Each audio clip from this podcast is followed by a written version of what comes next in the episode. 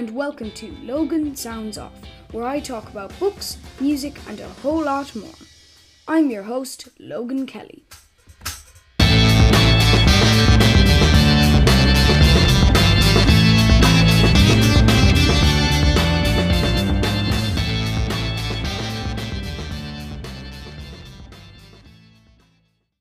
Hello and welcome to Logan Sounds Off. Today I am interviewing Colm O'Reilly.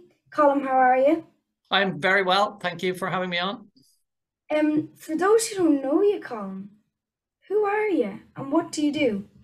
Okay, that's a that's a long existential question there, but the main thing is is uh, I work here in Dublin City University, where I'm the director of a program called the Centre for Talented Youth in Ireland, and that program works with high ability students across the country. Brilliant. And for those who might know this or don't know this, I actually attend CTYI and it's it's brilliant. Um, but for those who don't know about CTYI, could you tell us a little bit about that as well?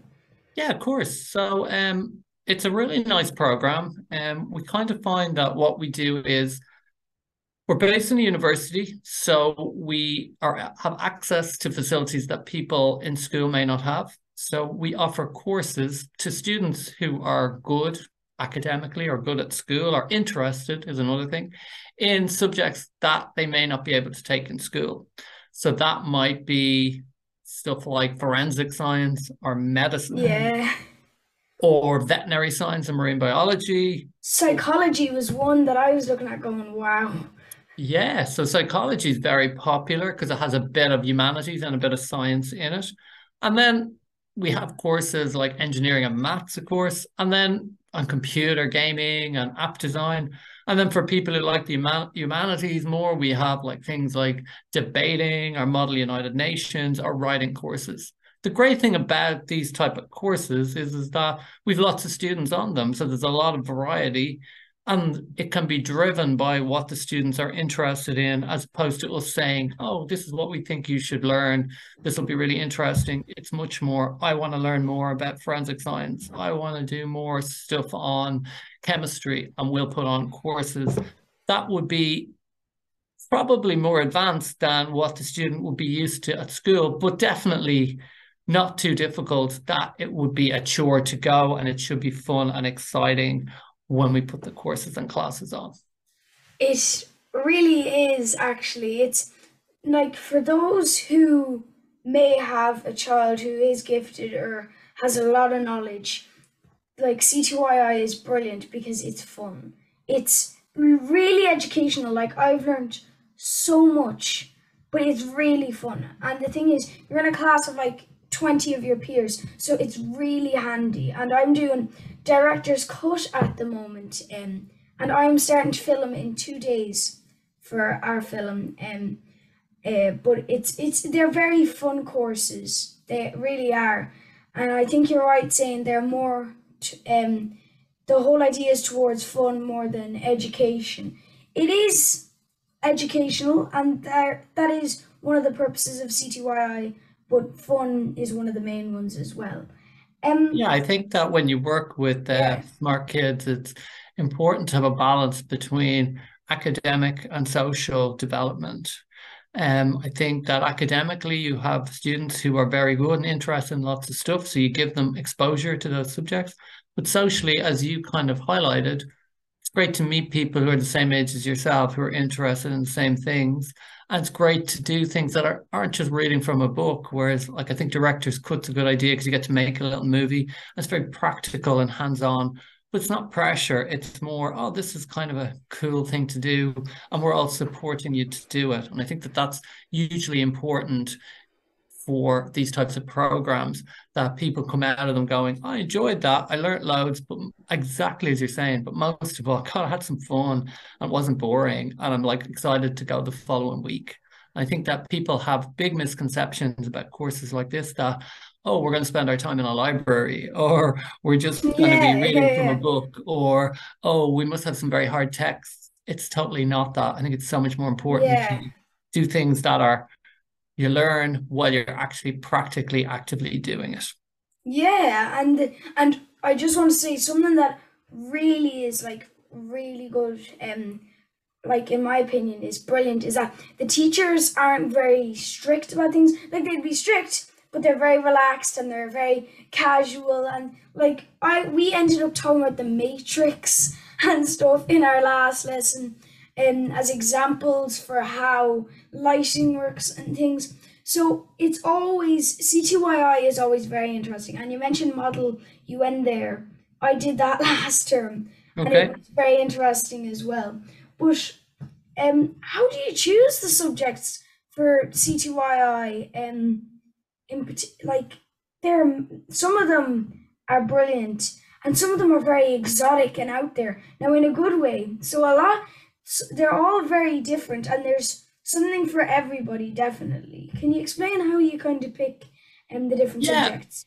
That's a great question. Um, look, it's really driven by what we think people are going to be interested in. And we do that by asking them, really, you know. So, as you probably you alluded, thankfully saying that, you know, you think our instructors and staff are good. A lot of them are former students or, you know, were on the course when they were younger.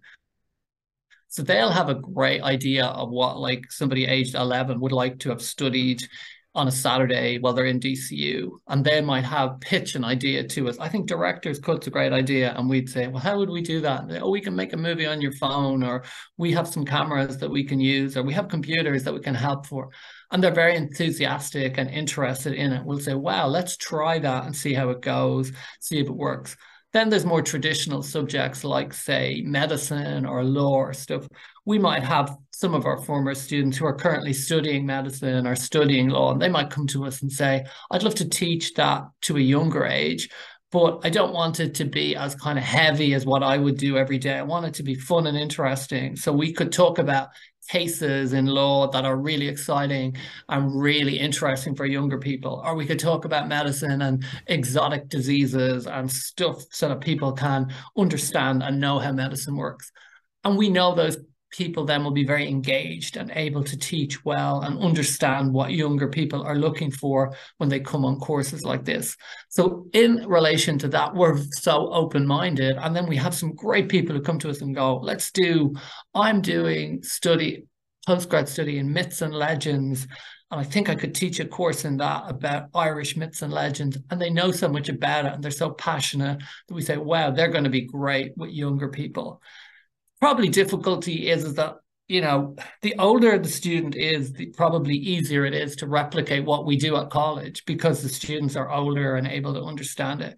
Whereas i suppose if you go back to when kids are six and seven it's much more difficult because their concentration wouldn't be as good as somebody say your age.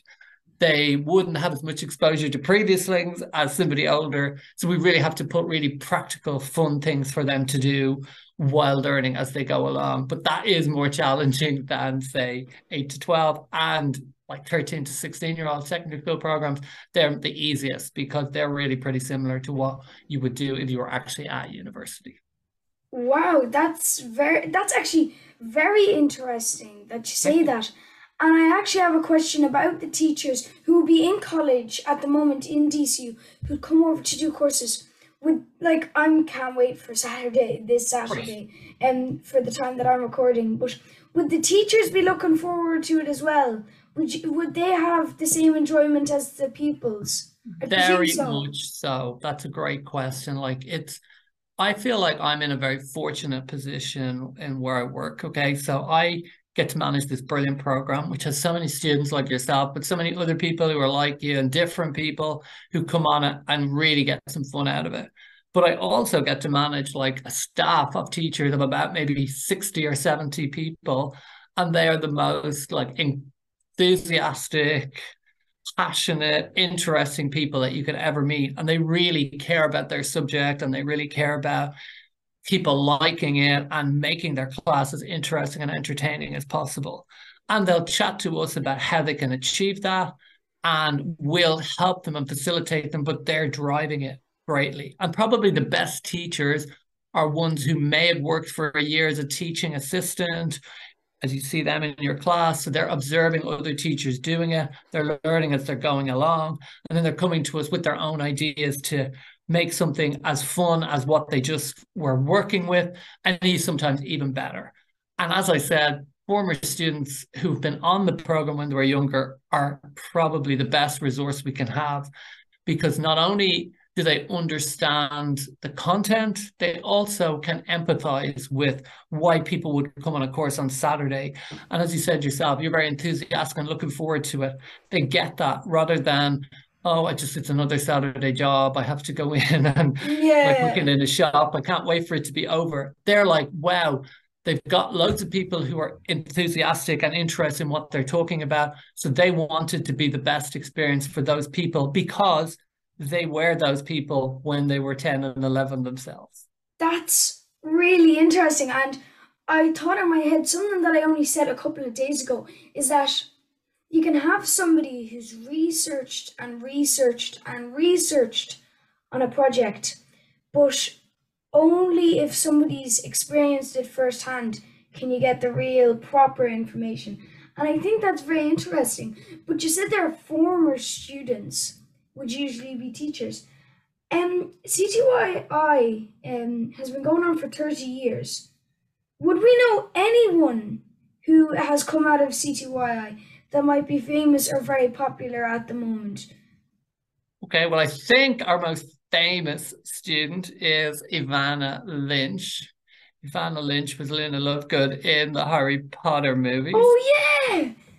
So yeah. Evanna came, and it's actually a very good story. She was just cast in Harry Potter before she started coming to CTYI, but her sisters had attended. So the movie that she was in was just about to be released while she was on the program. So she was hugely popular, people knew her, but she was so the very interesting thing, and I really like this Betty Vanna, would have been that she really loved the course she was on and really loved the program and was really into CTYI and like was going for the weekend to premieres of the Harry Potter movie over in the UK. They were flying her over, but she was as enthusiastic about the course she was studying at CTY when she came back. So that was really, really nice. Uh, so she's kind of thing. A lot of other people are people who like, you know, uh, would work in politics now, or maybe in the media, or maybe in companies related to, you know, engineering or computing and stuff like that. So they're, I think they're doing very well and they're kind of establishing themselves more and making great contributions to the field that they're in. And I think that that's great. I don't even think you have to be like, obviously, look, Evanna is very famous, but I think that to me, it's great when you have people who are brilliant in their field and are making a real kind of a contribution to it.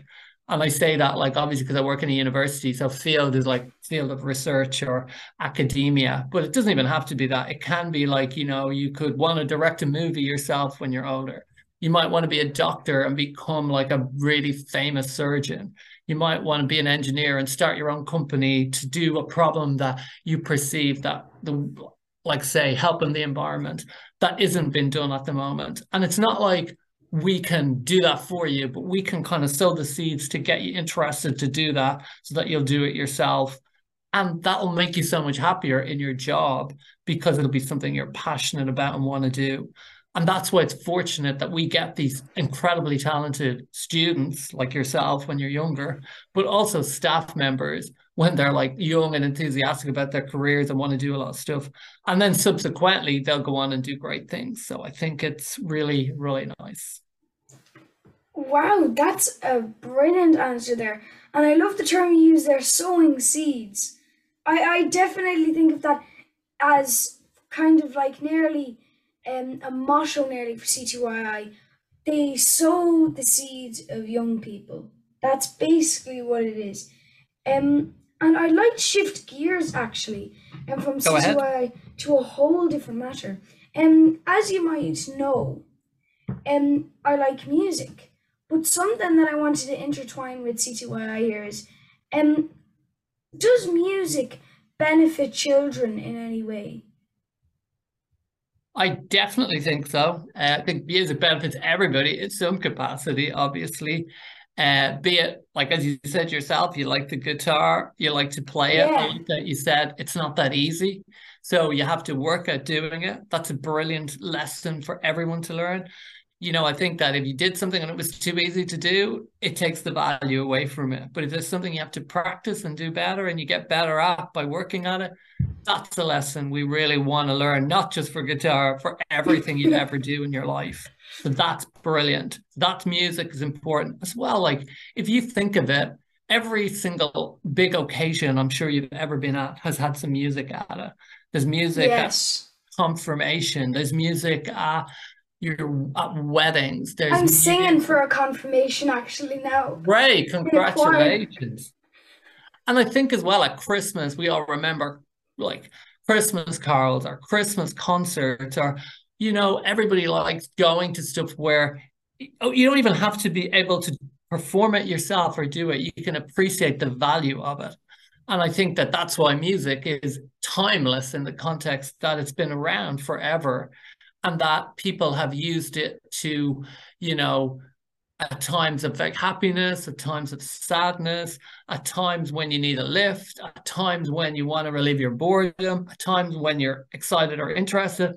I just think it's fantastic as a kind of something that people can have access to, be it as their career in some instances, but also just as a hobby or a passion or an interest.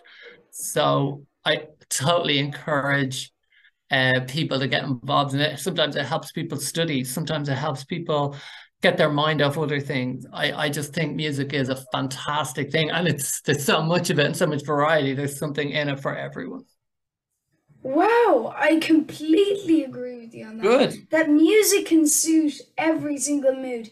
And this leads me on beautifully to my next question. So I like the lead-ins. Um, yeah, it, I, it's brilliant when you get a lead in like this. Um, as a child, what kind of music did you listen to growing up? Yeah, like that's a really interesting question. I was funny because I was thinking because obviously I've listened to your podcast. I'm really interested. Obviously, most people on it are more musical than me. So uh, yeah, really like I think it's very interesting. So I suppose I've thought a tiny bit about it, right? So I would say like I uh, like I'm old, obviously, right? That's that's a, Don't that's say good- that about yourself. Sometimes that's a good thing because it gives you experience. Yeah, true. So I'm happy with it. I'm reconciled to it, you know? So I would have been born in the 70s, okay? So it's interesting when I think of music now and the ease of access we have to it all the time. Like obviously I have Spotify and Apple Music. I have like literally every song that's ever written at my disposal Exactly, yeah. instantaneously if I want to listen to it.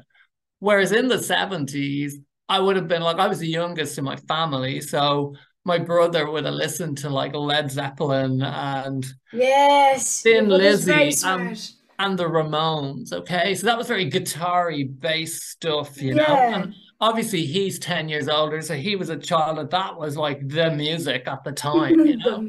So I would have thought that was like I probably would have learned to appreciate that latterly in life. At the time, that was like old people playing guitars. I didn't really like. It was a bit loud for me. Yeah, I Yeah. was a bit like I don't know that like I could hear it, but like it wasn't quite what I wanted to listen to. Then my sister, she would be like more and nearer in age to me. She was into like a lot of that indie music of the 80s stuff, like starting Yeah. with ska stuff, Madness and the specials. and Yeah. they were really big so i used to like them and i could like those videos were really interesting for its time was way ahead of what was previously coming out but it was around then that i really started getting into like i was in secondary school in the 80s so i would have been into like simple minds and bands like that because they were kind of big bands at the time Yeah. but i would have probably preferred as i got laterally older you know the smiths or echo and Smiths the are brilliant. Yeah. a lot of those 80s indie music that was really big in the scene then. But then like you know it was at that age you're getting older. Like i went to simple minds in Croke Park in 1986 No way. so that was like and that was one of the like U2 of course as well would have been quite influential because i'm from north dublin. They were kind of starting out around that time. So everybody like obviously you know people have a little bit of a jadedness related to U2 because they have so much longevity. But it was very exciting at the time that they were like on English TV and selling records. And like Pride was being released and you know, when you think of such an iconic song and it, like people hear it, so many things, like it's kind of weird. I was funny to think about, you know, I remember it when it came out originally. Yeah. And having a kind of a it was obviously a good song, but a sense of pride, you know, there was an Irish band on top of the pops and it was big at the time. So that would have been they would have been influential. I always would have liked them and tuned in and out to them in relation to them, particularly when they're from North Dublin, where I'm from. So that was kind of good. Uh, then in the 90s i would have been into like um i would have really liked bands like the stone roses i would have liked yeah.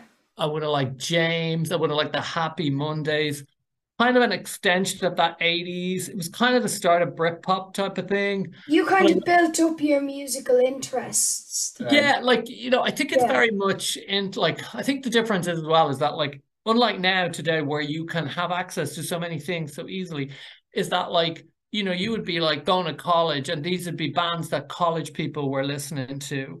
You know i mean? When you're in secondary school people were like oh everybody's listening to this band in secondary school. And even in college you know you'd have certain bands who would be like the cranberries for example i remember they played like a university disco in the 90s No way. that I was at, you know, and it was so like, you know, they that's how they would have built their following and stuff. And it's quite like, you know, it's very good, it's very interesting, but if you know, it's much more interactive than say downloading it now or just clicking Yeah. it up and listening to it.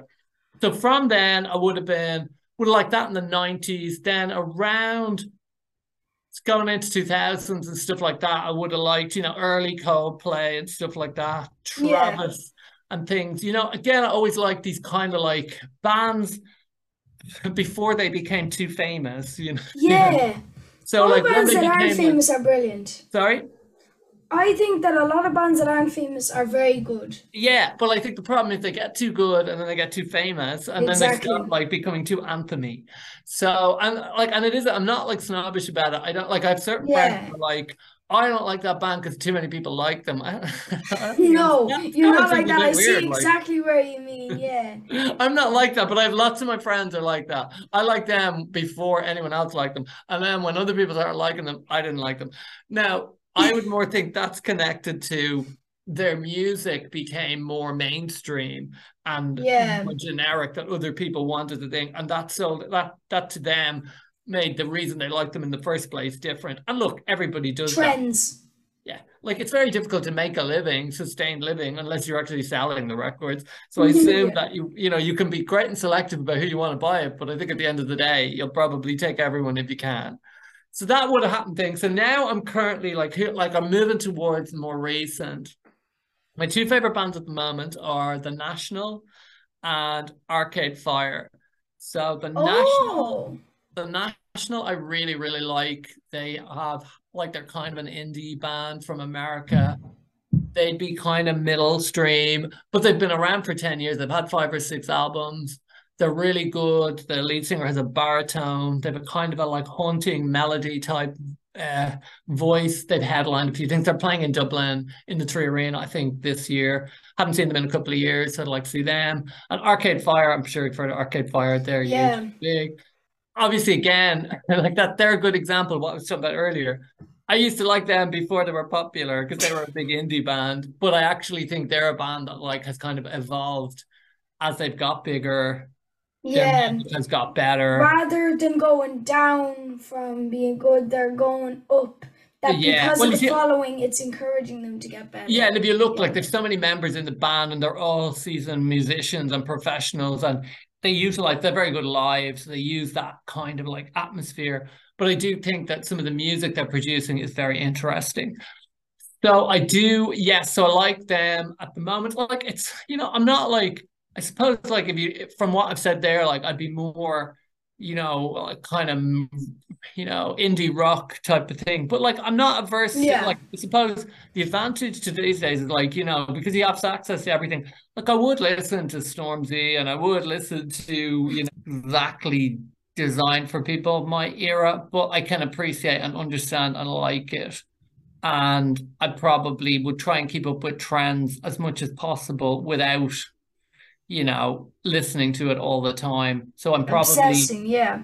and I'm probably looking at like what you know, like I suppose they're the advantage of these things like Apple Music, like it's Apple Music recommends, and then there's 50 categories, and you can just click on and then just listen to what people are listening to. So that or like most downloaded this week, I'll just you know, if I like yeah. I walk all the time everywhere, so I have headphones.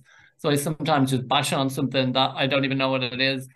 And if I like it, then I'll check it out and maybe listen to more of it. And if I don't, I'll just fast forward onto something else.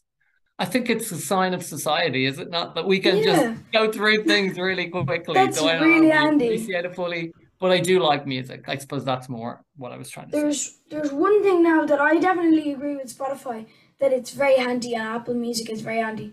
Me myself though, I always prefer kind of um, having it on hard copy. I really love the whole idea because I've got I've got some cassettes there. A lot of that my dad had when he was uh, a kid, and that was his collection over like years and years and years. And he didn't use it anymore. And when I was like six, I just came, came upstairs and I found this in a box. And that's why I like music on a hard copy because I always just think it's always nice to be able to know that's your copy yeah. of the album. You have bought that album and you are going to play it on your stereo it's nice to have that kind of feeling. It's weird, like I like when you think about it, saying to yourself, I bought spent ten euro buying an album that I could listen to on a streaming service for free, yet it's still you, I still get way more enjoyment out of it. But yeah, I do see what you mean about music on Apple and stuff. Yeah. Yeah, I I totally agree with what you're saying. I think that that shows you care more about it, you know, and that it's passionate in relation to that, and that's important. I just kind of find that now, you know, as you get older, the more convenience helps. Mm-hmm. So therefore, I just got a bit lazy, whereas I would have had a great. It's okay like CD collection, drug tapes as well. Oh my god, yeah, wow. But I do, I suppose, yeah. Like I, I like. I think it was very interesting because we used to like put tape recorders up to the TV and stuff like that to record things. And yeah. like when you think of how crazy that actually sounds and like how low hook quality a, that must hook have been. a small piece of plastic called a VHS tape to a television to record something. Yeah. It it does sound mad, but it's something that a lot of people can connect to and a lot of people have yeah and like again i think it ties into what you just said there it, like if you did that means you care enough to, to record it. it exactly. it becomes yours there and then you keep it and it it's important to you so i think that that's that's good thing and i think that those things are I, am a big believer in, you know, yeah. keeping things that are of value to you that have nostalgia associated with them because they mean more to you. And they might be possessions or they might be memories or they might be things you've written down. Like photos totally, nearly. Yeah, photos. Yeah. And I, I totally encourage people to do that because it makes it more personalized and it gives you a nicer sense of memory of that occasion. And I think that it's important because I think in this, particularly in a very consumer age that we live in, we do so many things that we don't value them as much. Yeah, and I see what you mean that you care about certain things when you tape them. And I actually have a t- I have the case of a tape somewhere where I recorded literally a play off the radio. Okay. Called Wine from Greenland that I loved listening to it the first time, um, and it was like, like that's a mad play. But um, I actually ended up the second time getting out a tape as fast as I could, sp- like spilling all those tapes, all those organized tapes, all over the ground, trying to find a blank cassette tape to start recording. Um, but I can definitely see what you mean, and I've actually got as my final question a bit of an odd kind of question um, when you um, kind of look at it um, with the other questions. But this particular question is actually about another um, love of mine is reading. And um, you have a couple of courses on reading, uh, creative writing, and the wizarding world, and Harry Potter, book versus film, things like that in CTYI. But I wanted to ask, what kind of books did you read growing up as my final question? So could you just explain what kind of books you read growing up? Yeah, of course. Um, I, I it's funny. I would definitely think I'm a much better reader now than I used to be when I was younger, and most people are the opposite in relation to that. Most people are, I don't have time to read anymore, or I don't read as much. I find that like I've definitely read a lot more as I've got older. Um, so I used to like um when I was younger, I would have read like, you know, as it was kind of very young, you know, your basic in famous five, three and ah, famous five. All those ones. Like you see, we, we didn't have as much variety in those days. So that was kind of good, okay? And there was very little like young adult fiction then, you know. So that was kind of your your your staple diet related to that. Yeah. But then it was only like latterly as I got older, I still like actually that had a huge influence on me because now I read like so much crime novels now, you know, like yeah. I read a lot of like Catherine Ryan Howard and I read a lot of like Jo Spain and stuff like that. My I dad read reads like Michael Connelly and stuff. Have you yeah, I love yeah. Michael Connelly. Yeah, that um, series is very good. I really like that. I like Ian Rankin, people like I like a good crime novel. And then now uh, somebody got me a present. Like now I'd be kind of hard to please because I have a lot of stuff and I like, you know, I have lots of my own and things. So somebody got me a present about two years ago of a subscription to Audible which was like a book a month. And I walked yeah. to work and I thought that was absolutely brilliant because I love now listening to an audiobook on the way to work because it would probably be one that I wouldn't normally buy. And I kind of like go and listen to it. So I listened to like David Mitchell reading his columns from a newspaper and he's really funny. Or I listened, I'm currently listening to a book called Act of Oblivion set in the 17th century about the hunt for these people who killed the king in that year It's kind of historical fiction. I kind of like that. So again, that'd be a book I'd never normally buy. But yeah. now it's on Audible and I'm listening to it and I'm walking, I kind of got into it and gripped by it. But any kind of crime novel I really like at the moment, particularly modern. I read one there recently, um, which was like all the book was transcripts of emails. And I thought that was like so cool as a different genre. That, it's like, mad, but it's brilliant. Yeah. I've read a couple of books where like part of it is like in the middle of the book, uh, in Wonder by R.J. Palacio, I think. Ah, yeah. Um, yeah, there's an email transcript on Facebook and text messages between Augie and Jack and uh, uh, some parents and Mr. Tushman and things like that, all in the one part. And I really actually enjoyed that particular chapter because it can be very interesting. I yeah.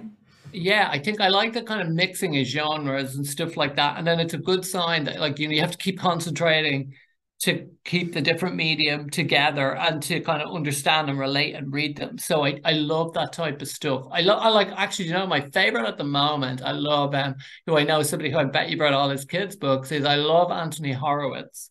Oh, I started reading Stormbreaker by him, um, and I loved it. I I actually his books are so popular; they're always out of stock. I've eaten when I tried to buy his books, so I couldn't.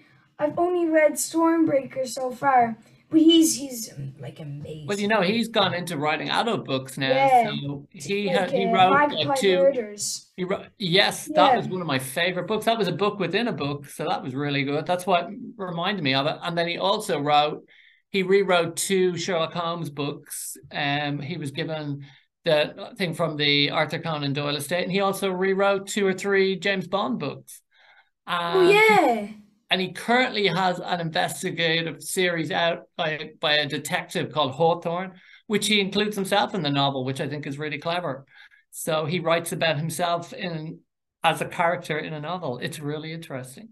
So I do love him. I'd say I have read some of his kids' books when I was younger, but uh, I think he's so talented, and I love all that. I love like I think it's so important. It's like music. Reading is so important in the yeah. context of giving you something different and taking your mind off stuff from work and then just realizing how brilliant these authors are because it's just something that I just like I would think to myself I'm good at a lot of stuff. I like writing. I like reading. I like stuff. Wow I just don't think I could ever write a novel as yeah. that, from start to finish that would be so engaging it's, and it's interesting. actually really hard to write a yeah. novel. I've started writing a book at the moment. I'm working on it at the moment called Finn, and I'm 70 pages into it. It's it's quite hard to write a novel. Um, and the thing is, I did no planning for it. I just went straight into it. Yeah. But it's but the thing is, I don't it's think all- you're supposed to do yeah, that. it's it's very it's very goofy though whenever I'm doing it because it's it's never right. So I think, oh God, that's the best part of what I've wrote today, and I go back on it a month later and I go, what the in the name of God? Okay. Looking back on it, um, so it's always very very funny, um, for me. But yeah, it, it's it, it definitely would be very hard to write a whole book from start to finish. Like there's a book here actually, um, called uh, Until the End by a guy called Derek Landy, and this thing's like 650 pages. Pages, yeah. This thing is like it's mad. Like this book. He's a very talented have De- Derek Landy's very ni- good and like a very nice man, but when it comes to being an author, it's like how what mind was he in to create this character? It's it's very. I think it would be very hard for him to write books, but he writes like a book a year. Yeah. So it's great, or two books a year even. Two books a year two yeah. books coming out. One on the March thirtieth, and so I'm rubbing my hands together, just going ah, lovely. And it's going to be my friends love Skulduggery Pleasant, so we're all saying to each other, we're gonna go into school and we're like, did you did you read the Skulduggery Pleasant yet? Did you read it? So it's always very funny, but I think reading is very important, and it's it's definitely something that should be included as an aspect of your life. If you're trying, if you finish work, if you're an adult and you have some spare time, I always read before bed. And um, if I'm reading something like this, sometimes it's not that heavy. But if we're reading something like what I'm reading at the moment, the one series by Morris Gleitzman, all about world wars and stuff, that can be a bit heavy going Heavy. to bed. But so I don't really read that too much before bed. But reading is definitely something that you need to keep in your life, and it can be very helpful as well. You definitely know that yourself. Yeah, and I think that I think the thing that people sometimes make a mistake with is that they think, oh, I didn't read all my life, so I can never start. There's plenty, like as long like if you can, you Yeah. can actually read, like you can take it up at any age of your life, and I think it's very comforting. And then you know, books change, but like there's so many books written that like there's genres for everyone. I think that that's the great thing, you know. You, you you'll never not find a book written about something you're interested in. And I think that that's fantastic. And nowadays, like music, it's so easy to access and find these books now. Whereas previously, we were really like getting them in mobile libraries and things like that. You know, Yeah. had a lot of, uh, it was a lot more tricky to do all that stuff. Whereas now, there's much more exposure and there's much more ways of getting them. And I think that that's a great thing. And there's more reviews and there's more kind of people putting up content that's interesting and accessible to people. And I, I hugely encourage. I think that's one of the great things. You know, there's a lot of people problem with like the internet, but that's one of the very good things about it. Yeah. It's the accessibility That's- of these things. like to be honest um like i wouldn't read and like ebooks and i would listen to books well most of the time but yet i would still encourage using audiobooks and stuff and i think of them as a great invention Yeah. and when you think about it for some people they don't like it a lot of people do and like i i like audiobooks as um and ebooks because they can be very helpful um but yeah they, they they can be used a lot throughout somebody's life Absolutely. And I think it's great when you have somebody really exciting reading them who you know or like, and then they're reading and you're really interested in what they're saying. You feel like they're in the room with you. I think that that's Yeah. really good too. Yeah. And so I like, yeah, I do like a good audio book. Um, and again, I always feel it's a good thing to balance it between if you're reading a exactly kind of touched on it there. If you're reading one book, you should be probably listening to an audiobook of a totally different genre so that your mind is kind of different. yeah so because like um if i was to like i always find it very hard to listen to um something while thinking about a book or something. So that's why I would usually. Uh, sometimes I would stop a book and put it away and maybe read another book for a little while, but I would never read two books at the same time. Okay. That could, that I find that very odd, but yeah, I'd never read two books at the same time. Yeah, I don't know how pe- I know people who do three or four at the same time. I just don't know how they do it. Oh god! My sister is unreally good at that, Wow.